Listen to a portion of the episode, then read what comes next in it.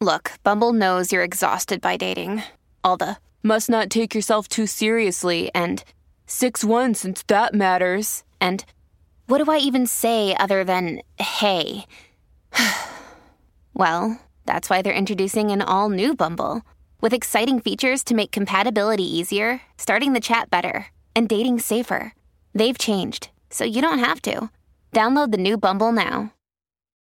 When you need mealtime inspiration, it's worth shopping Kroger, where you'll find over 30,000 mouthwatering choices that excite your inner foodie. And no matter what tasty choice you make, you'll enjoy our everyday low prices, plus extra ways to save, like digital coupons worth over $600 each week. You can also save up to $1 off per gallon at the pump with fuel points. More savings and more inspiring flavors make shopping Kroger worth it every time. Kroger, fresh for everyone. Fuel restrictions apply. Welcome into the DNVR Rockies podcast brought to you by DraftKings Sportsbook. Now, when you place a $5 pregame moneyline bet on any NBA game and your team wins, you're going to get $150 in free bets with code DNVR only on DraftKings Sportsbook, an official sports betting partner of the NBA. I am your host, Patrick Lyons, and joining me today for the first time officially in studio with all the bells and whistles that are very distracting and very appealing it's the man, the myth, the legend from MLB.com, Thomas Harding. What's going on, Thomas? I'm feeling good. I'm feeling clean and happy to be here. This is a nice place you got here. All the stuff around, but um, nice little bar down there. Maybe I'll have to swing in at some point, point and sample some of the fare, huh? Oh, absolutely. The Bones Highland Burger the one, is the thing that I'm I, I Jones for the most. Sushi grade salmon. Although I don't. Do you do sushi? Do you do salmon? Uh, yes. You do? Okay. Oh, I don't do cooked salmon. I only do I only do the seared or the raw salmon. Interesting. I never do. I mean, you know, you cook a salmon and all this salmon stuff comes up. It's like it, it, it, like forms this ooze on it. Oh, there's an ooze. Really bothersome, but no. So we're talking sushi grade, right? Oh yeah, yeah. Our, our chef Daniel uh, has worked with the Nuggets before and cooked for Carmelo Jokic. You know, all those guys. So uh, nothing but the best, uh, which is fitting because we've got nothing but the best today here uh, with, with, you here on the show. We're gonna talk some uh, some Rockies business. Their farm system's looking really solid. Got a couple guys maybe set to have a breakout season in 2023. We're also going to learn about you, uh, your career, your side hustle, as it were, as a uniform designer. hobby. no, you don't like side hustle. side hustle sounds really weird. But, um, but but we should start, of course, with uh, with the Todd father, Todd Helton currently right now uh, he's trending upward. 52% of the vote last year. Uh, every person that has ever received 50% or more of the vote uh, by the bbwaa has been uh, placed in the hall of fame uh, other than some of the recent ped guys uh, or the, the, recent batch of guys that, that have come off the ballot. But right now according to ryan Thibodaux at not mr tibbs on twitter Scott Rolen uh, leads the group at 79.1%, and Todd Helton at 77.6% right now on Wednesday morning. That's a good place to be right now for Todd. That is a good place to be, although generally when you get toward the end, the percentages come down. There are a lot of um, folks that don't release their ballot before it uh, before it's I guess the announcement comes. But yes, I think that if you look at this year, a couple of things. Number one, I think Larry Walker getting in did help Todd Helton. And I think that because the ballot is not as crowded right now, yeah. A lot of the voters can really take a good look at Todd Helton. It is very easy to say, oh, he played in Colorado, the altitude, whatever, um, the era he played in. He hit 49 home runs, then it went down because of the injuries. And you can just basically kind of give a um, short sh- shrift to it.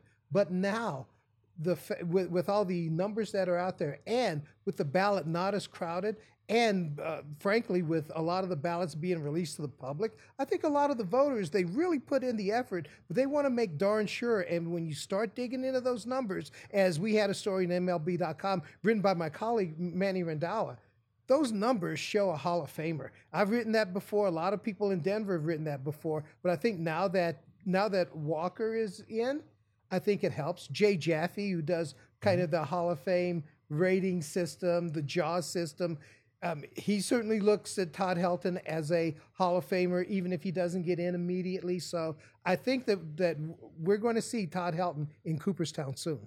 Yeah, Barry Bonds, Roger Clemens, Sosa, all those guys, they're they're kind of disruptors or they're they're distractors, as you said, and it takes away that attention from other guys uh, down on the ballot. I mean, you saw Fred McGriff finally getting into the Hall of Fame uh, through one of the veterans committees. Kenny Lofton, a guy he never even got five percent of the vote. Say what you will about whether he deserves to be a Hall of Famer. There definitely should be a very long conversation about it. Uh, I think he's a Hall of Famer in, my book, but guy didn't even get five percent of the vote because of those distractions. And like you said, voters are able to dig into the numbers now a little bit more. Probably treat Todd Helton a little more fairly. Uh, partially because of, of Larry Walker, and right now he uh, he already has of the uh, I forget the exact number of votes that uh, have been made public. It's not a, it's not a ton uh, of the 400 or so that are expected to uh, be placed, but already 11 voters have submitted their ballots uh, that have selected Helton this year and didn't have him previously. So again, everything is kind of trending upwards for him. Well, I think that helps that right now there's not an Adrian Beltre or an Ichiro on the ballot this year. So there's not that clear first timer. And I do think that um, some voters don't want to turn in a blank ballot uh, and, and don't want to just throw away their vote. So I think that Helton is probably getting a lot more attention than he has in the past, but it's attention that he deserved based on what he did during his career spent entirely here in Colorado. Yeah, for anyone that didn't submit ballots or wanted to submit a blank ballot uh, in protest, if you will, of you know the the players attached to performance enhancing drugs, most of those guys are gone. They're off the ballot. A Rod's still there. We know. Uh, Carlos Beltran, totally different situation with the sign stealing scandal uh, with the Astros. But regardless, you say, okay, hey, th- these are all guys on the list not attached to any of those things. They're ball players. They deserve uh, some of the vote. As you pointed out, Manny Randhawa, great article uh, that just went up. Six reasons why Todd Helton deserves to be a Hall of Fame. And within those six reasons, there's like a hundred more reasons why right. he deserves to get in. And I'm, and I'm hoping that Manny had the magic touch with Larry Walker, you know, writing uh, his great book, Blake Street Bombers, available on Amazon.com. Wish we, we could put a link maybe uh, in the description, something, uh, help him sell a couple more books. But uh, he kind of wrote that, that definitive piece to really push Walker's cause out there a little bit more. Uh, and get voters to, to pay more attention. Uh, and he's done the same again on MLB.com with this most recent piece. Uh, yes, and it's funny too. I think that if you go back and look in real time, a lot of us here in Denver thought Helton, even before Walker as a Hall of Famer, Walker did not spend his entire career here. I do think that um, some of the injuries Walker had in real time, a lot of people kind of looked askance at him. Hmm. But I, but I think at the end of his career, when you look look at that body of work, that was a great body of work, and a lot of voters studied it and made their changes on that. I mean, it's funny, like you'll hear these offhand things, and no offense, but it's often, you know, the, almost like radio type or these type things where guy didn't get any better because he didn't play, you know, because he hasn't played since then. But no, you have uh, you you keep having chances to really look at a career, and the more information you get, the the more you learn as you grow. Maybe you make you change your mind about a player. It's it's true of like the veterans committees where they go back and they look in the 20s, 30s, whatever it is, uh, and they say, "Oh, you know, what? we kind of missed this guy. We didn't realize he was a revolutionary for the time. He deserves a little bit more recognition." It's nice that uh, the players that we're talking about, including Todd, they're still around to you know possibly see the the benefits of that kind of rethinking uh, in in some of those ways. Uh, Helton obviously has got the hardware with the uh, five All Star Game appearances, four Silver Sluggers, uh, three Gold Glove awards missing the MVP. Uh, and Manny writes about that in the year 2000, of course, uh, was beat out by Jeff Kent of the Giants, despite the fact that, you know, Helton uh, had, a, had a much better wins above replacement, 8.9 to 7.2. Then again, in the year 2000, we weren't talking about wins above replacement. Uh, that that was not a common statistic 20 plus years ago at that time. Yeah, and let's face it, it went down to the Rockies. That was my first year on the beat here. The Rockies finished 81 and 80, which actually was a winning season, but it certainly was not in um, contention. And the Giants were a much better team with Kent and Bonds together. And I think that um, Bonds clearly made Kent better. Uh, Helton clearly made other players better. I mean, he had Larry Walker on that team, Jeff Cirillo, guys like that. Cirillo. So it, it was actually a very good offensive team, but Helton was the one that made it go, and I think he had 42 home runs. The thing that I will always remember about that season, well, there are two things. They both involve the Atlanta Braves. The first was Helton in August in August of that year actually hitting the 400 mark during the season. It was in August, and I mean that was something. I'm like, this is my first year on the Rockies, and I can see history here. Although uh, Todd, Todd didn't expect to hit 400, 400, no one else did. But in the final game of the season, they're down in the ninth inning in Atlanta. John Rocker, if you remember him, was pitching for the Braves, and he was at the top of his game. He, was. was.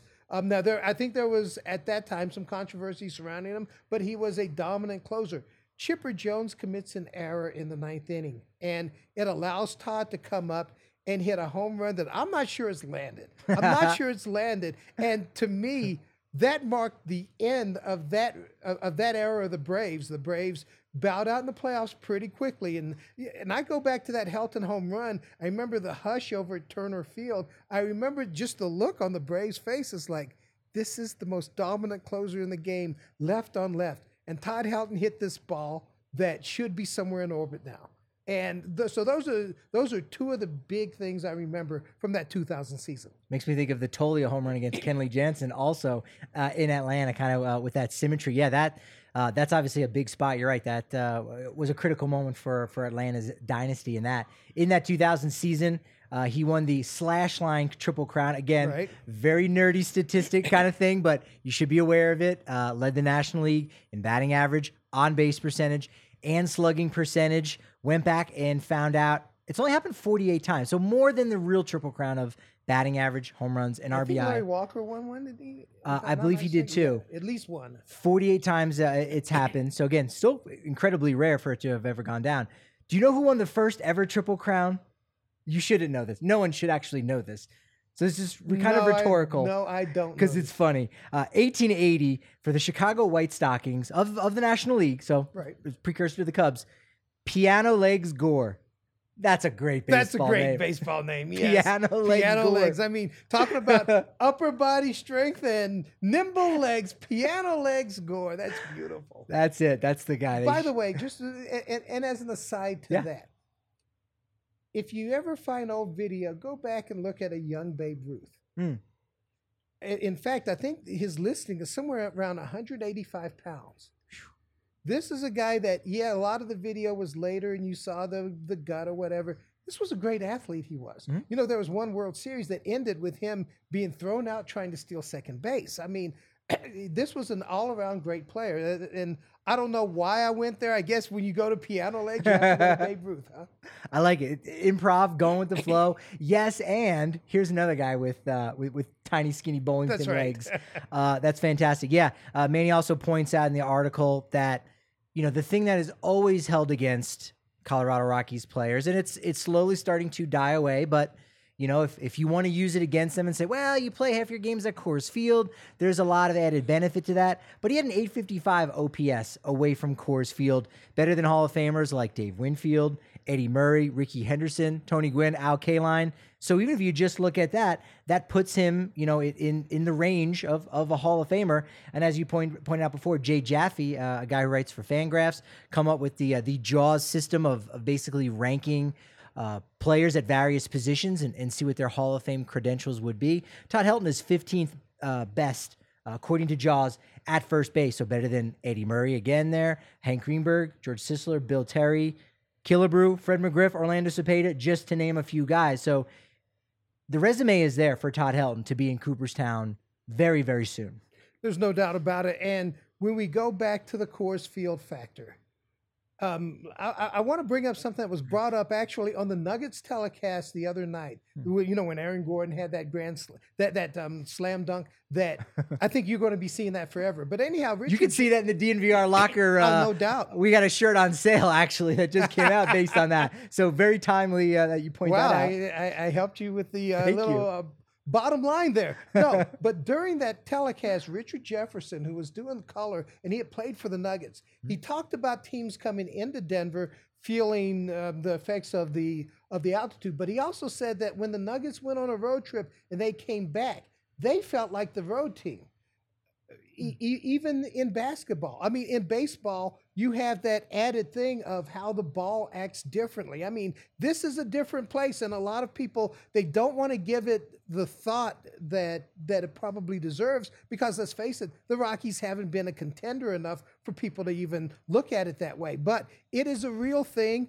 And the Coors hangover is not just, oh, you hit well and you're an inflated player at home and on the road, that's who you really are. The problem is you never play in a normal atmosphere because when you play a homestand here, the road is not normal. After you come off the road, the home is not normal. So those are things you have to put into uh, take into account. D- does it excuse bad baseball? No, it does not. But when you're looking at a great player like Todd Helton, and for him to put up the numbers that he did to compare to Hall of Famers, dealing with that for an entire 17 year career, the man is a Hall of Famer. No doubt. Yeah, you, you don't have to convince me. The on, even look at his on base percentage on the road too, 386. So again, he's he's not getting the benefits of those bloop singles in a very large outfield.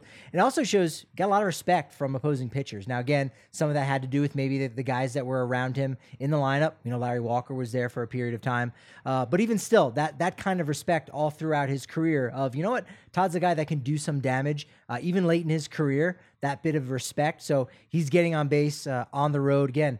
These are numbers better. You can check it out on MLB.com. Manny Randhawa wrote all about it. Rod Carew, Gwynn, Honus Wagner, Willie Mays, Eddie Mathews, Joe Morgan, Tim Raines, Vlad Guerrero. Todd Helton has a better on base percentage on the road than all of those guys. Yeah, and I, I could go on, on and on about him, but let's say that there's some young player out there who's logged on to the DNVR podcast here. Yeah. Um, the thing about Todd Helton and why he had such a high on base percentage was he was as aggressive a hitter as you have ever seen. He Mm. fouled off a lot of pitches that maybe he couldn't put into play, but he was aggressive. You walk by intimidating the pitcher out of the strike zone. I think a lot of the in, emphasis on on base percentage has caused a lot of folks to think, I'll just stand there and hold the bat on my shoulders and I'll take four pitches and walk. Um, and really, they instruct, like at the younger levels, high school down, umpires to give you a little bit bigger strike zone and make people swing the bat. So, kids out there, swing the bat. Your mama paid a lot of money for it. Swing the bat. Yeah, yeah, that that's that's a great point with uh, with Helton there and, and and everything he's done in his career. It's uh, could could be this summer, could be his second inductee in in three years, which would be uh, wild to see what happens. We'll definitely continue monitoring where his votes are at, as you pointed out early on. That uh, the the ballots that don't go public are a little bit more conservative. They've got less names on the ballot. Forget what the uh, what the percentage is. Usually, you probably take like a three to five percent dip, maybe even a little bit more uh, from what you get to see public facing uh, once you include those private ballots. So uh, we got a way to go until January twenty fourth. I believe that the- is the case. And The magic day. all I, all I know is I want to go back to Cooperstown because I went for the first time with Walker, and the thing that stands one of the things that stands about out about that trip, I'm driving from the Albany airport to Cooperstown. Coming across the road is a porcupine that I had never seen, and it was like Wow. th- this incredible experience just walking watching this porcupine kind of bounce across the street a little slower maybe than I would have expected but with all those spikes then it's fine. But then leaving Cooperstown after a wonderful weekend I saw a porcupine roadkill. So it was like I was going into this enchanted place and then coming out I was introduced back to reality by a dead porcupine but I want to see the live porcupine again There you go. I like that. Yeah, Cooperstown is a absolutely beautiful place. Did you have to stay in Albany, or were you able to find something No, we, nearby? we have, um, and I, I stayed with a number of MLB.com colleagues at a house there in there in Cooperstown. It was wonderful, absolutely wonderful. Yeah, it's it's a it's a whole big thing. You got to do it once in your life. You got to go to Cooperstown once in general. I I went in February in the middle of winter once. It, I I've gone there many times, but I went once in the winter to avoid the crowd. And it, it was not the same. It was like a ghost town. It was it was actually kind of sad. As much as I think a lot of people probably don't prefer to be around crowds, you want to be with the crowd on induction weekend. People are there. There's buzz. You're seeing all kinds of weird, strange, obscure jerseys. There's the Hall of Famers are signing autographs everywhere. There are non Hall of Famers signing. So I mean, if you love Todd Helton and he gets in, Uh, there's going to be some of his teammates that are going to be signing at at various businesses, all down a, a, a one light Main Street. It's Yes. basically two blocks. It's absolutely beautiful. So uh, we hope if it doesn't happen this summer, I'm thinking 2024, summer of 2024. I hope that's. I hope we get our answer by then. Yeah, I think that was when I was at the winter meetings. That was one of the predictions that was thrown out that he may not get in this time, but he may get in next year. But let, let, let us get that out the way now. Yeah. and let's let's all go to Cooperstown, have a good time. Let's It- celebrate. It was great because you know Cooperstown is kind of out of the way for me. I'm not from that area of the country, I and, and it's not where I would go on a road trip. So I'd never been there. I'd been to the Football Hall of Fame um, multiple times in Canton, Ohio, um, and I grew up in West Virginia, one state over, so I was able to get there. Um, I've been to the Hockey Hall of Fame in Toronto, which was also a great experience, even though you're going into a, a basement of a mall, Oh, which wow. is really strange. Yeah, That's weird. but you, you talk about the Cooperstown experience with no one there.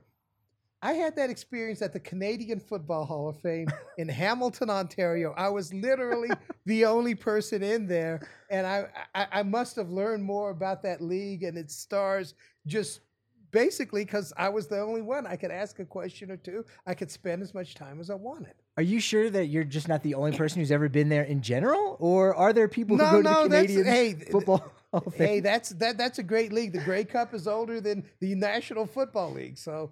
Go Argonauts! I'm I'm all about the Args. That's right. What what was the quarterback Chad Kelly from from Ole Miss, the former Bronco, and he led them to the Grey Cup this year. I'm actually watching that just because those games there. I would think that six out of every ten Canadian Football League games, maybe seven out of ten, are the most awesome things you've ever seen because you see really weird stuff. The other few are just total duds, but most of the games are good. I, I we started with Todd Helton. I was hoping we would. Yeah, we would how did we get would- here? Well, I, I was hoping that people would get to know you a little bit better. Got the West Virginia business out of the way, where where it all started. You know a lot about the CFL, big EPL, big soccer guy as well. So you've. Uh, and, and we'll get into the uniform business as well. As, as you mentioned, the uh, the Aaron Gordon, we got the shirt, the A Air shirt. Uh, it's it's beautiful looking, absolute fire. I, I've already ordered mine. Uh, you can get that at dnvrlocker.com. And if you are a diehard, there it is right there. Look how beautiful that is. Oh wow. It looks like I mean, I wouldn't say that looks anything like the Air Jordan. Of course not. That's uh we wouldn't do anything like that. But you got you the double you know A what for it looks Aaron. like? If you could put that back up, can you put that back? You know what it looks like? It looks like if you watch the NBA in the 1970s, Uh-huh. the intro on CBS. All of you go to YouTube when you're off of here and look that one up. Where these lines and figures are Yeah. playing basketball, and, and they had the- one of the awesome, funky 70s themes Yeah. the NBA on CBS. You see the best in basketball. That's what that T-shirt reminded me of. It took me back. It's funky. That's that's a compliment. Yes, it's funky. It's very funky. Uh, and if you I are, live for the funk. I die for the funk. You know, um, uh, you got uh, if you are if you are a member, if you're a diehard, that's that's what we, we were called around here. If you are a diehard, you actually get twenty percent off that shirt. You get fifteen percent when you're down here uh, hanging out with Thomas or myself at the DNVR bar on the corner of Colfax in York. Twenty percent off all of our tailgates, our party buses, uh, you name it. Uh, so many great benefits. We also have access to the Die Hard Only Discord, where we can say some things that maybe we're not allowed to say on the podcast or uh, on Twitter, but uh, we can say them uh, in the privacy of our own Discord. Uh, make sure you're checking out the Christmas Ale by Breck Brew, as well as their Nice List sweepstakes. Thomas, were you on the Nice List this year? I don't think I've been on any list in a long time. I, that was a loaded question. I, I liked your pause of like, uh, I'd rather not say what list I was on. But you know what? You could still potentially uh, get involved in this huge holiday giveaway because Breck Brew, man, they were giving away tickets all throughout the Stanley Cup playoffs. Every game, even in the finals, they were giving away tickets at breckbrew.com. Uh, and if you want some Christmas ale or, or anything that they've got going on, the Avalanche Ale, Broncos Country uh, IPA, uh, it's fantastic. You can uh, go to the Breck Beer locator at breckbrew.com. And of course, the fans, there's tradition. Thomas, I know you're all geeked up. This is another one of your times of the year. No baseball, but it's the thrilling college football bowl season. Uh, the action is is far from over. My go-to for betting on college bowl season is DraftKings Sportsbook. Right now, uh, it's the top-rated draft, uh, top-rated sportsbook in the U.S. as we know. And all you got to do is bet a five dollar pregame money line bet on any college team to win, even if it's a major favorite. They don't care because they want to give you $150 in free bets if that team wins. You get the same game parlays. So if you want to stack two, three, or four different events in the same game, well, that just means you're going to get an even bigger payout. Download the DraftKings Sportsbook app now and use code DNVR. New customers can bet $5 for a pregame moneyline bet on any college football game. And if that team wins, you know you're going to get $150 in free bets. And that's with code DNVR only on DraftKings Sportsbook, an official sports betting partner of college football. Minimum age and eligibility restrictions apply. See show notes for details. Thomas, will we ever see a bowl game at Coors Field? I would love to see that. Is it, could it happen? That would be interesting. I would would interesting be. at the least. Although I will say, so a guy I grew up with, um, he was a wide receiver at Wake Forest, Mhm. and I remember him saying because they ended up having a pretty good year in '79. They went to the Tangerine Bowl in Orlando, played Okay. LSU, but.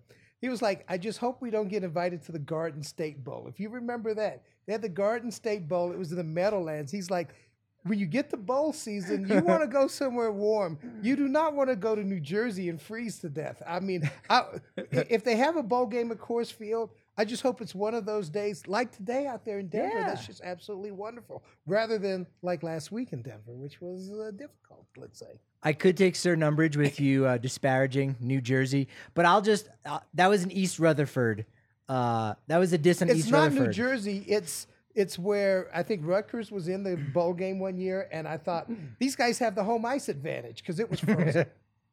Yeah. Uh, no. New. Yeah. East uh, Meadowlands is, uh, is is not a great place to be uh, at that time. This this time of the year. But yeah, Colorado. We get those nice days. So uh, I think that'd be fun if we saw a bowl game there for that. Uh, a lot of articles over on MLB.com that you're writing. Winter meetings. You know, uh, always an interesting time. Uh, you recently uh, had a little blurb there about possible breakout candidates uh, this season for the Rockies. Brendan Rodgers, he broke out in 2022 as we kind of expected him to. Seemed like after a really bad April, kind of uh, got lost a little bit in September. There's room for even more growth and even more breakout next season. Yeah, I, I look at him as a guy that um, you look at the last two seasons. There are parts of them that are really good. Yeah. He, there were some struggles in there. Um, as you settle in, if you if you recall, I guess 2021 was really his first year as a regular in the major leagues. There is no reason why he can't put together the type of year that makes you a breakout player. I mean, granted, um, he got the votes for the Gold Glove this year. Um, the the folks that look at all the stats, the fielding Bible, they gave him the overall best second baseman in baseball, and there's still a lot of room to grow there. I mean, I, I have watched a guy that went from probably a little bit below what you want eh, for a major leaguer to, hey, this guy can play the position. Now, is he DJ LeMahieu? I mean, we were spoiled by Oh, yeah. basically the best second baseman of that generation. He's not that guy right now, but who knows? With the banning of the shift and the and, and being forced to use all of your range, maybe he does get to another level as a second baseman. But um, I think offensively is where he can really pick up. There's no reason to believe he can't hit 300 in the major leagues, and no reason he can't believe be, you, you. No reason he can't end up in the 20s, uh, upper 20s, and home runs. the defensive part is is really interesting and and you're right again uh he, almost can't play any better uh, than he did this last year winning the gold glove and uh, getting the fielding bible award there for best second baseman. So those numbers might be the same but it might just be more valuable. Again that kind of same production like again if if you could have a if you had hit 30 or more home runs last season that's pretty valuable with home runs being down just a little bit uh, and, and the ball not not having as much juice in it maybe uh, uh, as in previous seasons. But because of the shift and because of uh, I saw something about like how many diving plays that he made at second base. A guy who's a, a former shortstop, so he should be able to have that range. Go to his left. Uh, it's going to the right. I think that. Uh, he's had a little bit more difficulty with or, or trouble with with second base being there. So going to the, his left, uh, I think he's really a lot more comfortable with that. So he's gonna be stealing a lot of base hits from from guys, particularly those a lot of those left-handed hitting Dodgers. So that could be even more valuable in, in helping the Rockies this season. Well, it was interesting because um, we go back to, and I remember I mentioned this in the story. I didn't put myself in there, but I was looking at some of the stats on Fangraphs, and he was leading all of baseball in defensive runs saved at any position. Remember Yeah. bringing it up to him, and even he didn't know that. I mean, it was happening in front of us. I didn't know it. He didn't know it. Buddy didn't know it. but then what I did, I actually went in and I looked at 20, 30, 40, maybe even more than that of his plays. And I thought he was a much better second baseman than I saw. And the thing, the, the year before, the thing that I saw that was different was at key parts of the game um, in, in 2021, you would see him not make the exchange on the double play. You would see him not quite get to a little grass cutter um, ground ball. Last season, you started seeing him get to those. So we're talking about a guy that's actually getting better. And I think some of the doubt on him came up in early mm-hmm. in April and May, where I think he had like seven errors in in like Yeah. a three three week period. right. And that happens a lot. I mean, you go back, I, I think Nolan Arenado had a five error month or something like that when he was here. Those things happen. So when I look at fielders, I don't just sit there and count errors. I think that's lazy. You, really have to kind of pay attention. Where are they when the pitch is thrown? Are they anticipating something? And that's what I started seeing out of Brendan Rodgers. So, uh, and, and like I say, I'm not looking at DJ LeMahieu yet.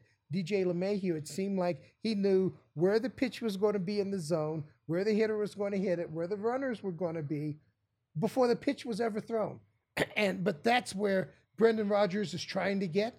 And if he gets there, that's a great thing. Yeah, the more experience he gets, the more he'll be familiar with the hitters and say, okay, I know actually I'm going to lean a little bit more this way. Uh, maybe maybe he disagrees with the scouting report because he just knows instinctually I need I need to cheat a little bit more uh, in this moment, uh, and so that's going to be a benefit. Talking with him late in the season, you know, he said like, yeah, I, I, you got to learn second base. Uh, when you're playing shortstop, you're feeding the ball to the left. Now he's feeding the ball to right into second base. So it's all of those things, like you said, late in the game in 2021. He's thinking about his flip. He's thinking about the feed going into the shortstop rather than the actually, you know, picking it up, digging it out of the dirt, and that's going to lead to an error. He wasn't doing that quite as much this this last season, and that award again is going to give him that much more confidence to build upon his 2022. Since we're going off on tangents, let me bring up a DJ LeMahieu thing. Tangent And away. This is, this is what I'm talking about um, at that position. In fact, when he went to the Yankees and they started moving him around, I think he dropped a fly ball, Uh, like a pop up while playing first base in the National League Championship Series. You don't take the best second baseman of your generation and put him at another position when you really need it the most. But we're in Arizona one day and he realizes i mean this is called knowing the rules there is a ground ball he charges it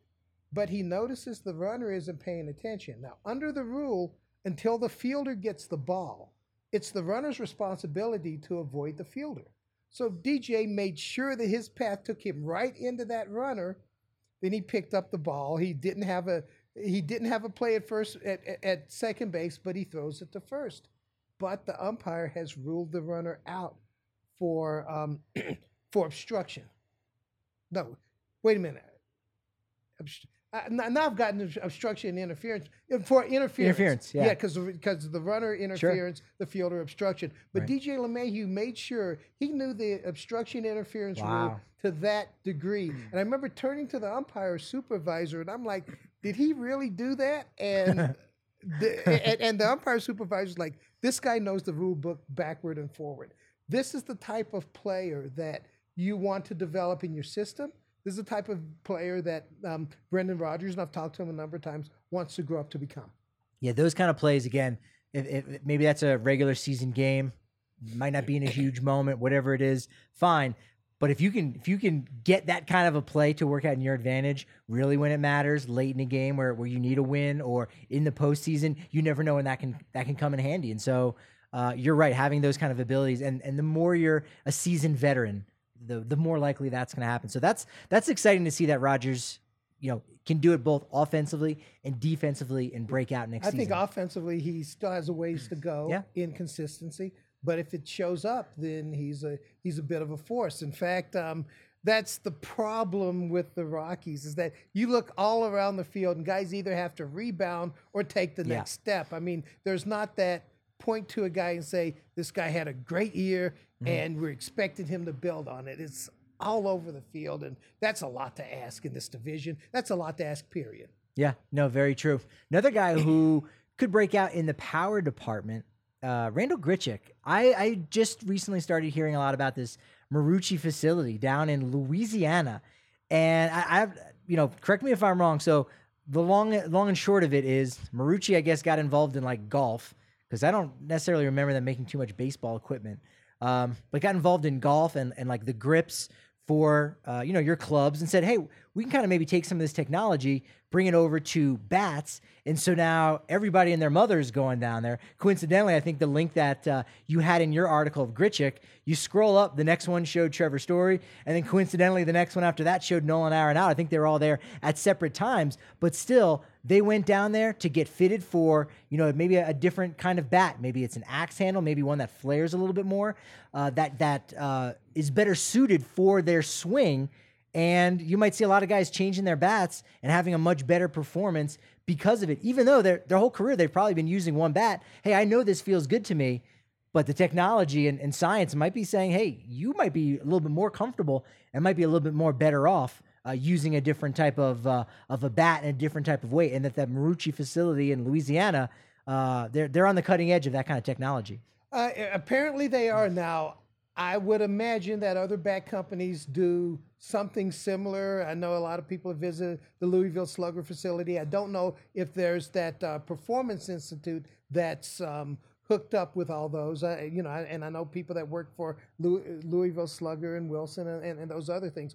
What I liked about what Grichuk did is that, you know, he had heard other players doing it. It's like, hey, this is a way to get better. If it works, it works. If it doesn't, that's fine. But um, it, you're you're always trying to find ways to be better. Um, this is a very strong young man, uh, Randal Grichuk is. Um, one of the strongest guys in baseball for his size. I mean, you'd like to see a pound for pound contest to see where he'd fit in there. But he hit the ball pretty hard last season, but he hit it on the ground a lot. Yeah. I mean, you know, the a lot of worms died coming off with balls coming off his bat, but he talked about it all season. If I can just find a way to get the ball into the air, and I think this may be part of it. The the weight throughout the bat that was one of the things he and I talked about um, at length. That the the um, distribution of the weight, he feels like it works for him now.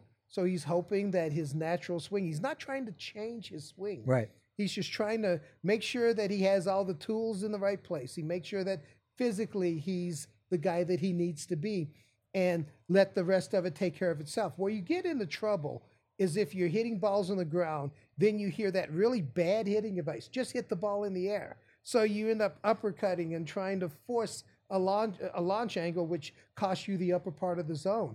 Um, so you don't want to fall into that trap. So it looks like he's doing something that's smart here. We'll see how it works out in the season because let's face it, no matter what you do, there's a pitcher out there who's paid to get you out, and he's going to try to find a way. Yeah, seven out of ten times you're going to make it out, uh, and that's actually if you're if you're really good, if you're Right. talented. Yeah, it's uh, it, it's a difficult sport. Do you? I, I wanted to ask you too. Uh, again, you've been doing this for a while, but come from West Virginia, not not a big league town. Do you still have moments on the job, either at the ballpark or whatever, where you just kind of pause and and you just take a moment in and go, "This is great. This is baseball. This is professional sports." Yeah, I'm blessed. Like, do you do you have those moments? You still maybe they don't come as frequently, but do you have that where you go, "Hey, this is pretty cool." Well, I do have those moments, but I have more moments where I've been hanging around a baseball field since I was 18. Well, I grew up playing a little bit, then I went to football more a- a- as a, as a youth and through high school. But my senior year of high school, I had the opportunity to actually write a little bit for my local paper, and my first articles were on baseball. And I always felt like because I wasn't that kid that studied the box scores, I couldn't tell you about the stats. Um, I knew something about the history because I knew the players, but it was more from from a visual perspective. I knew how guys swung, I knew how guys pitched, I knew things people did in the field. But I always felt like I needed to learn more. So you go to the ballpark and you do things to try to learn more. So yeah, it's it's a great place to be, but you always have to step back and remind yourself you don't know everything. And that's something that I think at times in our business, it's changed a bit. Um, your editors and your readers want to hear your expertise. Guess what? You may need to ask some questions before you throw the expertise out there. So that's what excites me about the job that I have. You're gonna learn something new every day. Yeah, you learn Yeah. something new. You're always watching. You're always listening. You um, you think you know something. That is the most dangerous place to be, and I've been there before. When you think you know something, and you turn around and write something, and you have, and, and maybe you miss something. There are things that we miss because we weren't in the uniform down there. But our training should teach us to find out those things. That's a great advice for for anyone, almost in in any field. When when I taught, you know, I'd always like say to my students, "Hey, how many of you heard there's no such thing as a dumb question?" And most of them say, "Oh, yeah, there's no such." And I go, "That's actually not true. There is such a thing as a dumb question. It's the one you don't ask." And so, kind of to your point, like, you know what, I, I'm going to follow. Hey, uh, you know, what's going on? What what are you looking for in that bat, Randal?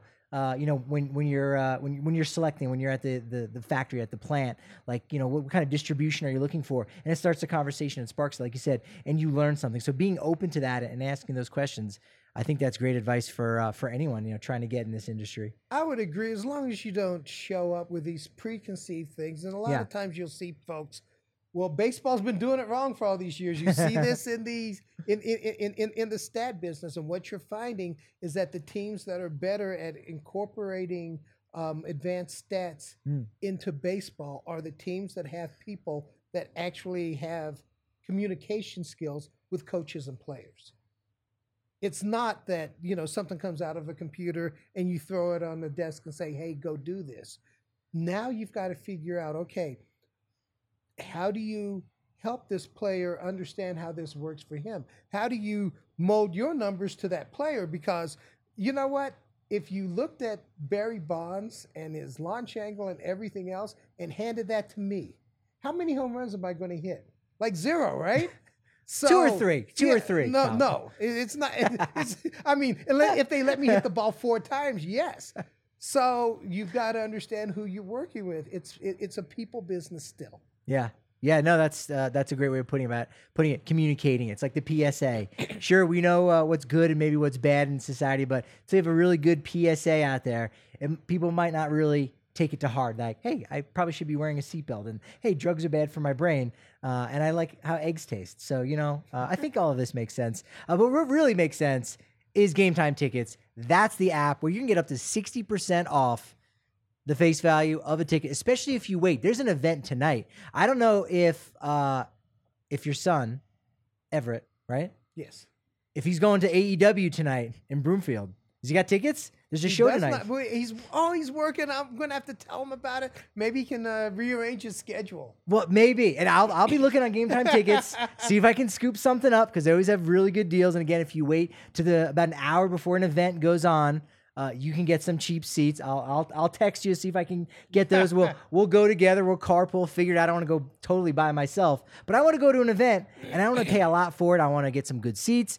Uh, if it's a football game, 50 yard line, concert, to be down on the floor, whatever it is, game time tickets uh, is the way to go. 15 million folks have uh, used it and loved it, including myself. I've, I've done it before. $15 for a show at Red Rocks about 10 years ago. Like that's what Game Time Tickets uh, is able to do. Hit the link in our description to save for that. It's a great way to go. And Pins and Aces, Colorado company, man. It's great. They are our golf apparel partner.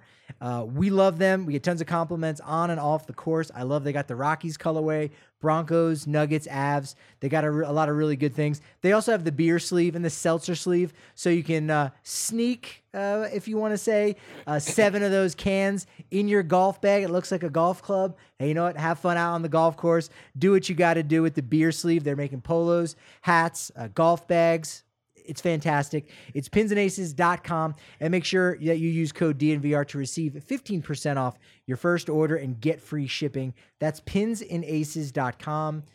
One of the best pieces of news or or best things that have evolved in the past year for the Rockies that we were all kind of hoping the young guys in the system, you know, pretty much low A and below would take a step forward and virtually all of them did so much so uh, that we saw the Rockies here go from the 24th best farm system according to MLB Pipeline to now the ninth best system on MLB pipeline, the biggest jump of any team in all of MLB. That was wonderful to see uh, everything kind of come to fruition as they really hoped.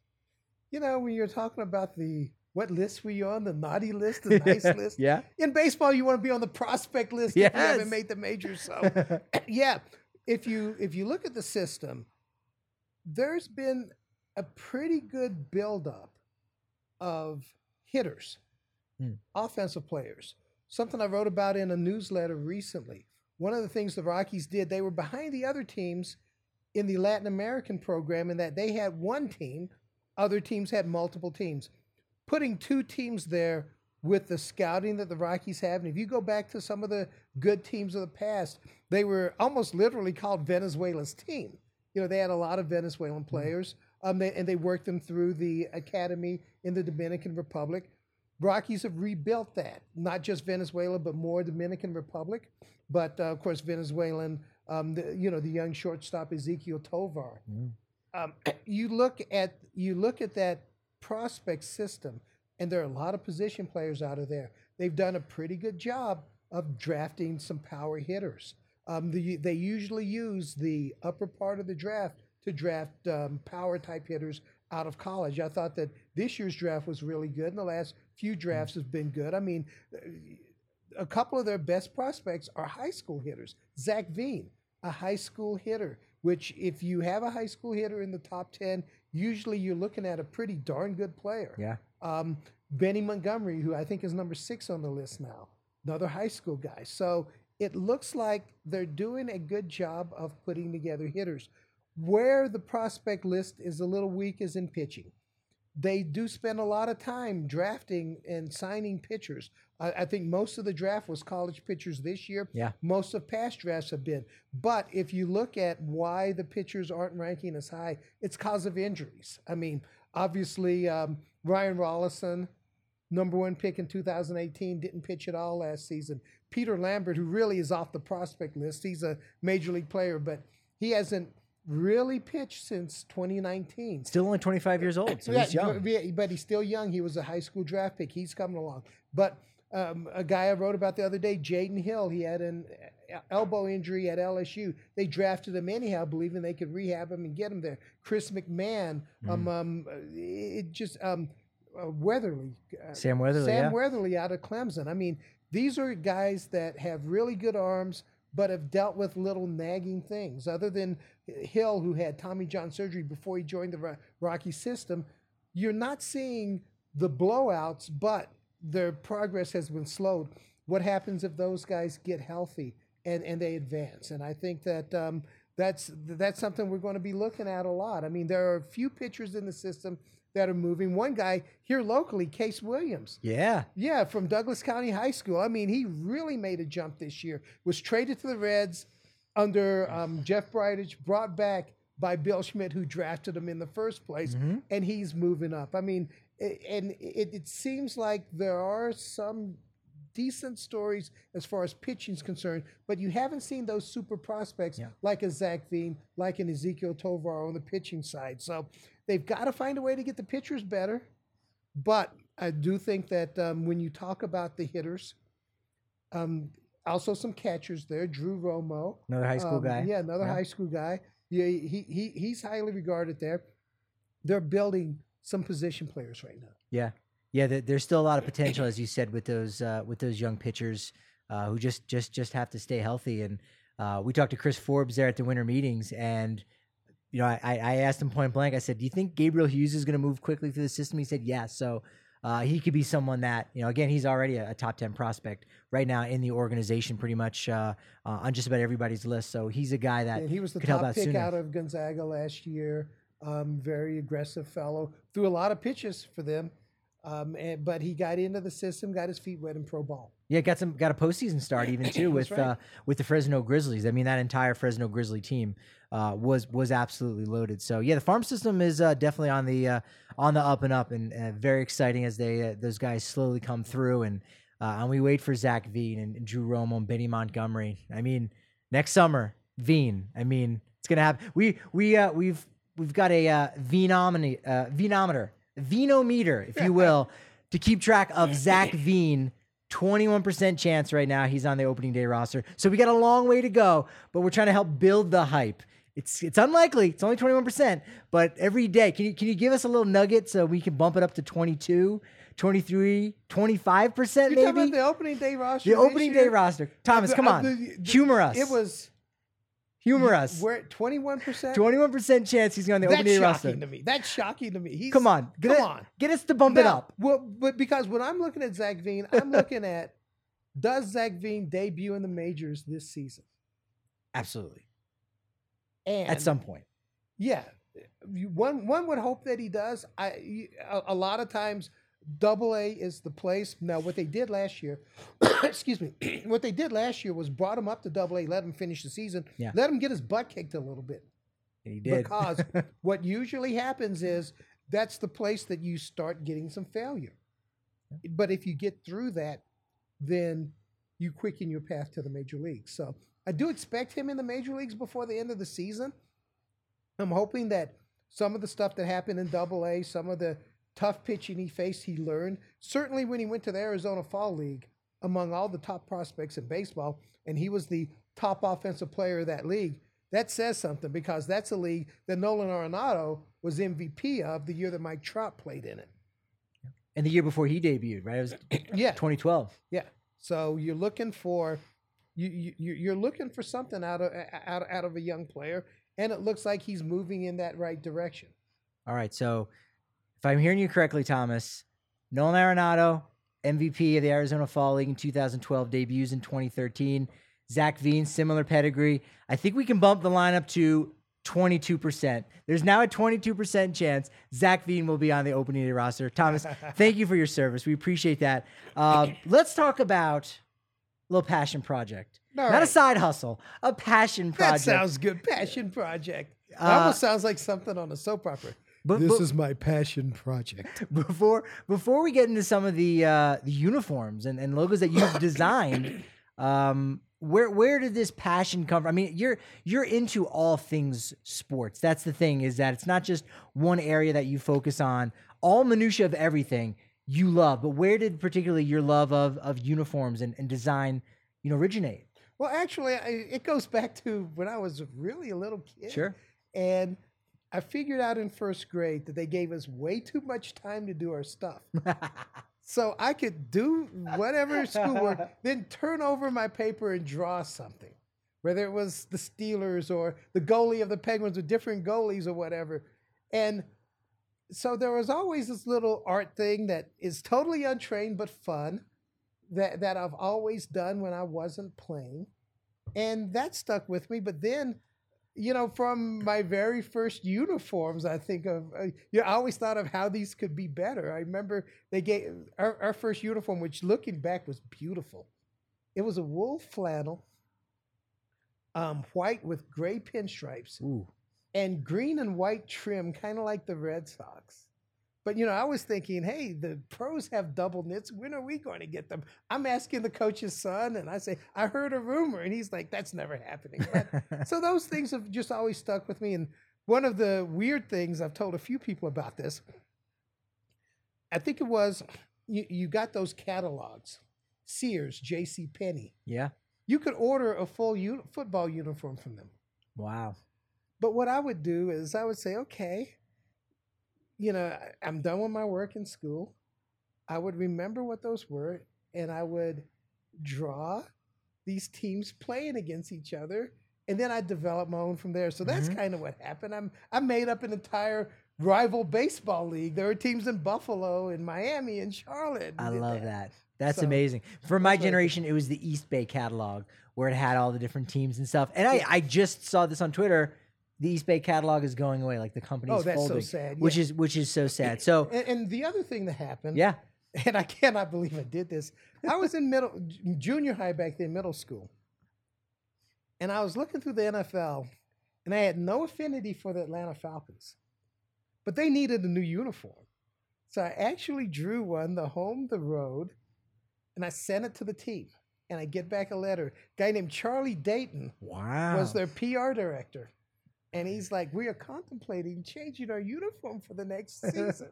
and I was like, Yes, yes, yes. In fact, I don't think I ever got anywhere with that. And frankly, nowadays, if you send something to a team, or at least I was told this when I was covering the NFL, they ask teams not to open it because they're afraid of getting sued for copyright infringement. Yeah.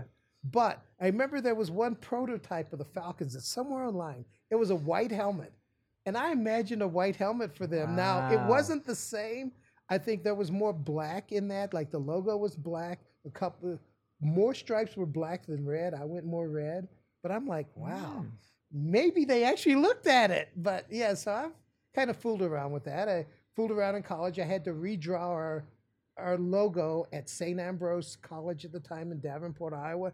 And then a few years ago, it started showing up on their football helmets. They they had me redraw it because they just wanted it to look a little bit better when they um, put it on gear. So- Sharper, yeah. yeah, so so I guess I've always fooled around with stuff like that and been interested in uniforms and things like that. What was the nickname? Home of the Fighting. The Fighting Bees. At the no, at the time they were the bees. Oh, okay. And it goes back to St. Ambrose himself was a great orator. And they said that when he was a baby, well, his words were so sweet. uh, the legend was when he was a baby, bees flew in and out of his mouth because he was such as his words were so sweet. But anyhow, we had this basketball coach named Dean Brunson. And I've lost track of him. I thought he was maybe um, coaching like travel girls basketball now in Phoenix, but I'm not sure. But anyhow, he liked adding adjectives to names. So suddenly he hands me this B that I think was from Champion or one of the sporting goods companies. And the bee's wearing boxing gloves. and he's like, We're going to be the fighting bees. Can you clean this up a little bit? At the time, for some reason, we wore red, white, and blue. I've never seen a red, white, and blue bee. The actual official colors are blue and white, which is a stretch enough. But I redid it just to make it look a little bit easier. It wasn't exactly original artwork, so I guess that that's where that was the first one that I put something on paper and boom, it shows up. Wow. And there's there's a lot. There's there's a chance if you're watching this, you may have seen one of Thomas's uniforms in action. Uh, let's take the Boulder Collegians one again. Uh, team I was an assistant GM for for uh, a period of time, and we were kicking around uh, doing some uniforms. We actually had a couple uh, ideas. Uh, mocked up from Jesse Alkire, who, if you remember, you know, did uh, those uniforms about six years ago with a rebrand, including some green in it. Instead of pinstripes, it was a topography map.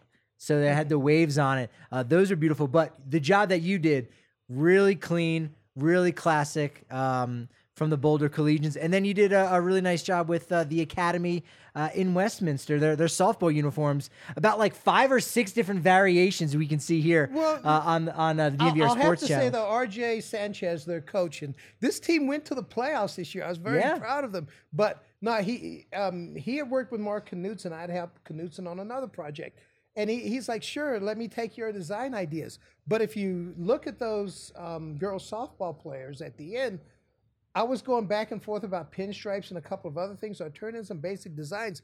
The girls themselves came up with some great ideas. Yeah. And so it was like what all these things are. If you look at any kind of uniform, it's it's a collaboration. Like uh, with the, with the uh, collegians, um, at the time, at first, Mark Knudsen was involved. Tony Rucco is their coach. We went back and forth. And there's a gentleman I like to throw out his name there, Ryan Phipps, at um, and it's at Athletic Lettering. It's uh, it, it, it's not far from here, um, but they do a lot of stuff for the local schools, and he takes a lot of the designs and makes them work.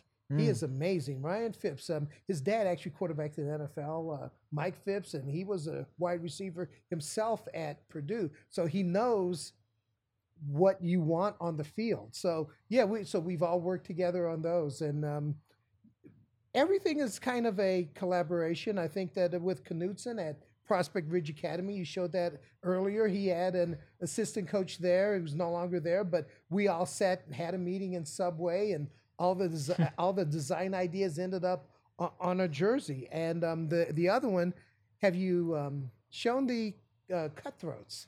Not yet, but uh, I, I will say that you have a jersey. If you go back to that uh, last Prospect Ridge uh, uh, image there, uh, a collage, your uniform has appeared at Coors Field. So I mean, That's Thomas, right. That is beautiful. There you yes. go. Now, that's a good that's trick question out big, there. Yes. So you know, I, and, and I throw stuff out there. I mean, this is not a profession by any stretch of the imagination. I'm actually just trying to learn as I go. I mean, a lot of the stuff you do on the computer, I'm not as adept at it. Right. I've got a program that really is so basic, it's old, whatever. But I can get close with that, and I'm learning some of the other things. And guys like Ryan are helping me. Um, so yeah, it's it, it's it's a fun thing to do. I'm hoping to do a few things um, coming up. There's a basketball team I'm, I'm I'm helping out. Hopefully, a baseball team, and we'll see what happens with football helmets. That's kind of the The that's next kind of the ultimate for me. So Yeah. Well, I'm there- actually doing samples at home with mini helmets, and who knows what'll happen there. Well, we were texting back and forth about like all the different specifics where again, you can design whatever you want, but then can that design actually, you know, go on a jersey? Will it not look too clunky in the the various fonts? I mean, you you schooled me to the the fact the Seattle Mariners have a a weird font that doesn't always work with different things. But yeah, let's see that uh, Colorado Cutthroats uniform. Super sharp men's league uh, around here in, Right, in Kyle Colorado. Newman, sports writer of the Denver right. Post. That that team is really good in They the are. men's leagues. Yeah, but yes, um, they, they they had a red and green. They wanted something, and hopefully they have a plan. Um, they're they're talking about a plan for the future. So it's a it, it's a good situation. Yeah, yeah, the red and the green here uh, definitely pop for the cutthroat. So uh, we'll we'll have to keep our eye out for that, and uh, we'll have to get you on retainer if we get a softball team. I mean, we we'll, we'll have you work with D Line Co because I'm sure he's he's got some uh, ideas of his own. But as you said with the academy at Westminster, uh, it's a collaborative thing. You you need you need all parties to be uh, working on something like Well, that. for I was to- to very go. interested when you guys had Todd Radom on here. Yes. Todd, he and I and and Chris Creamer, who Mm. is actually the design guy with the NHL, but he he also does sportslogos.net. Yeah. I remember we met at a winter meetings. They actually, through a friend, kind of arranged for me to come down and have um, drinks or a late night dessert or whatever, and we just sat there talking about these things. Oh my God. and that was kind of a great career moment where they said, "You're one of us." Because you're interested Oh, in nice. these things, yes. But um, you know, like, a- and and the thing is, I'm asking a lot of questions and learning more about it. I don't think I'm the expert. I mean, I'm really interested to see what happens with the talk of the Broncos redesign, and Yeah. I think I've sent you some things Yeah. about the current design that they have. That, yeah, okay, it's gotten old for a lot of people, and a lot of people didn't like it from the beginning. But man, the effort that went into that is amazing. It's absolutely amazing, just the different things that they thought of, including the thing that actually gets me going, and I meant to bring one here, not not one of their uniforms, but that little side stripe on the uniform. Yes. Um, first of all, I remember companies would always tell you when I was in college, we can't put a logo or a design on a on a seam. They were able to do that. But the reason why that is there, and a lot of people thought grossly incorrectly that was a Nike swoosh. I mean, if you look at a Nike swoosh and you put that there, you lay the Broncos player down, it's it, it's way different. It's not a Nike swoosh. But a lot of linemen, and this goes back to the 70s with the Steelers, where the wife of the offensive line coach would sew the sleeves so that the opponents could not grab them. They, so they put elastic in the sleeves. Um, by that era, what a lot of linemen were doing, I have one from the Canadian Football League, they were cutting their uniform up the side and then either just sewing it over or putting string or ropes tying it up to make it tighter all the way up to the underarm. What the problem what the problem with the NFL uniforms was if a lineman like raised his arms a bit, there was a little bit of bagginess someone Yeah. could grab. The designers of that Broncos uniform, by putting that stripe up the side, corrected that problem, and you don't see that anymore. I mean, so really, they put a lot of effort into this. That um, things that you don't think of when you're just watching on TV, and you're wondering, oh, what happened Sure. to the D with the blowing, sneezing Bronco? What happened to that? But um, uh, there, there, a lot of things went into that. Yeah, it's revolutionary at, at, at that time. Yeah, it was good. Did you, did you like the City Connect uniforms? I did. I loved it. I, I like the green. I, I, thought they were great. Yeah, and, and I know they went back and forth about the green pants, but the final decision. I talked to Mike Ponarelli, the um, Yeah. The, the the clubhouse guy there, and the, the decisions were made ab- uh, above the field level, and it seemed like, from what from my understanding, was basically what teams wanted to do was get away from their usual color palette. Sure. And it seemed like immediately they decided that the Colorado license plate would work. And I thought that was an ingenious plan. I thought so too. I thought it was I an loved it. outstanding plan, especially with the typography of the Colorado and the numbers. You had a lot of design on the uniform, but it was especially the front of the uniform was very legible. So, the, but the big question was, what about the pants? now, there are people who would say, "Oh, it doesn't look like baseball." The the insult that's thrown out there that I really hate. Oh, it looks like girls softball. Guess what? A lot of those softball uniforms look a lot better than baseball uniforms. But Yep. The reason why they went with the green was if you're going to get away from your color palette and do something creative, then you almost have to do that. They could Yeah. have used their usual white pants with a purple stripe down the Sure. side and maybe gone with a green belt or something, but I think that would have been a little bit lazy. Yeah. So just Don't half-ass effort- it. Yeah. The effort that these teams put into it, like the Milwaukee Brewers, you know, Mhm. they they had this um, bright light blue. The jersey was beautiful. They did the grilling and other things. You however Yeah. you feel about that, that's fine. But for the helmets to match, rather than order a whole new set of helmets, their equipment manager found a peel off paint. So they literally just spray the paint on the night before. They wear it that day.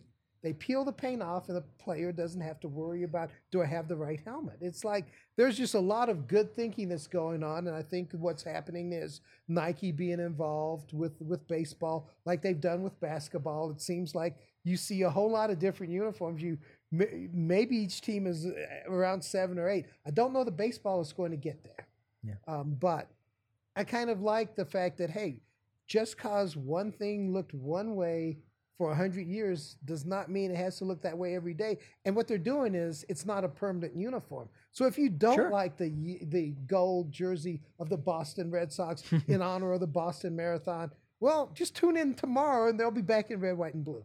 Yeah, yeah. I think all the teams that really thought outside the box a little bit and went away from their typical colors, like those, those look the best. Originally, I didn't like those Red Sox unis because I thought, oh, it, it's not red, it's not navy. There's not even green in it for the Green Monster. But then, as it you know continued to evolve and more teams came out, I, I realized, oh, that that really wasn't the point of this whole thing. And so the teams that were more u- unique, you know, um, the the Marlins ones, going back with the uh, the Havana uh, Sugar King uniforms, like those ones looked the best. The White Sox were the only ones that kind of stayed similar, but it looked sharp. Other than that, the teams that were just different, and the Rockies were one of them.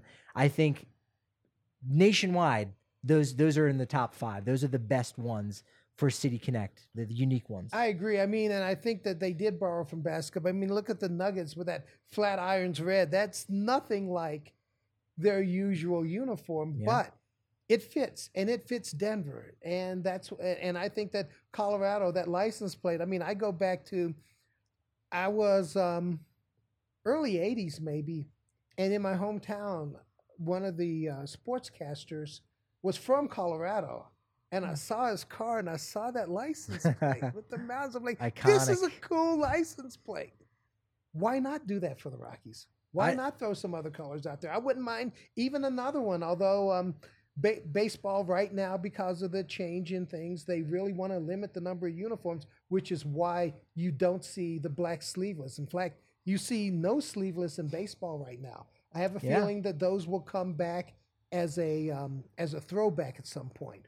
But you, when when you change your contract and maybe one group is producing all of the uniforms, it is really hard to do different cuts. So work off the same template, but do fun stuff with it. What what was the color? You're gonna say there's another color that you that you think could possibly be implemented in a Rockies uniform. Were you gonna say that? Were you gonna throw in a lavender maybe? You know what? That's something that, and maybe one of the Come high on. school teams thought about this. I think the color is more lilac. I think there was one high school team that talked about a lilac road uniform because if you look at it, it's a slight variation on a gray road uniform. Yeah. I would love to see that as a road uniform or even as a home uniform jersey with a white pant. Go back and look at Kansas State. I think they they've gone back to it where there's this lilac lavender jersey with dark purple pants that they've used. I mean, you know, something like that. I could live with that. I, I, I, I would think that would be that would be fun every now and then. I'd be down for some lilackies. Let's go, Colorado lilackies. That's right. Let's make it happen. Uh, hey man, Thomas, this has been fantastic. Uh, plug away. I mean, at Harding on MLB. Uh, On- the- a lot of gosh, underscores. I Go think ahead. Every, I think every Thomas Harding was taken, and my gosh, I, I'm not going to say I hate Twitter here. I'm not going to say that, but it's at Harding underscore at spelled out underscore MLB, There you go. or just put my name in there, and my smiling face will show up at some point. You'll find it. Yeah, MLB.com. I mean, all the great Rockies content. It's it's fantastic. When are you going to have like a daily or weekly or even monthly podcast? When when is that going to happen? You're a great orator. You're very entertaining. You do the videos too on MLB.com. You used to, right? MLB used to have that for the Rockies. Uh, yeah, we we've done a number of different things on the MLB side, and you know, if you if you have a lot of money and you have a product and you want to call me, then I guess we could work it out. Actually, you know what's funny about it is, I like doing the videos and things like that, but the main job of writing is still the main job. Yeah. you know. People still want to know what happened with their team, or people want to know what's going to happen, or people want to know why this happened on this given day. Or when something happens, they want to be able to look and say, did so and so, whether it's myself or one of the other writers, give us something to let us know that this makes sense? Yeah. And th- that's kind of what I really enjoy. All right, we'll have my people call your people. We'll see if we can make this a little more frequent of a thing because it was it was a lot of fun. We're having a lot more fun. Uh, still on Twitter at DNVR underscore Rockies at Patrick D Lyons is where I can be found on Twitter. Thomas, this has been very fun. Uh, we've got a lot of. I feel like we have a lot of momentum, but unfortunately, you know what they say about momentum? It's only as good as your next podcast. so we'll talk to you tomorrow at 11 a.m. on the DNVR Sports Channel on YouTube.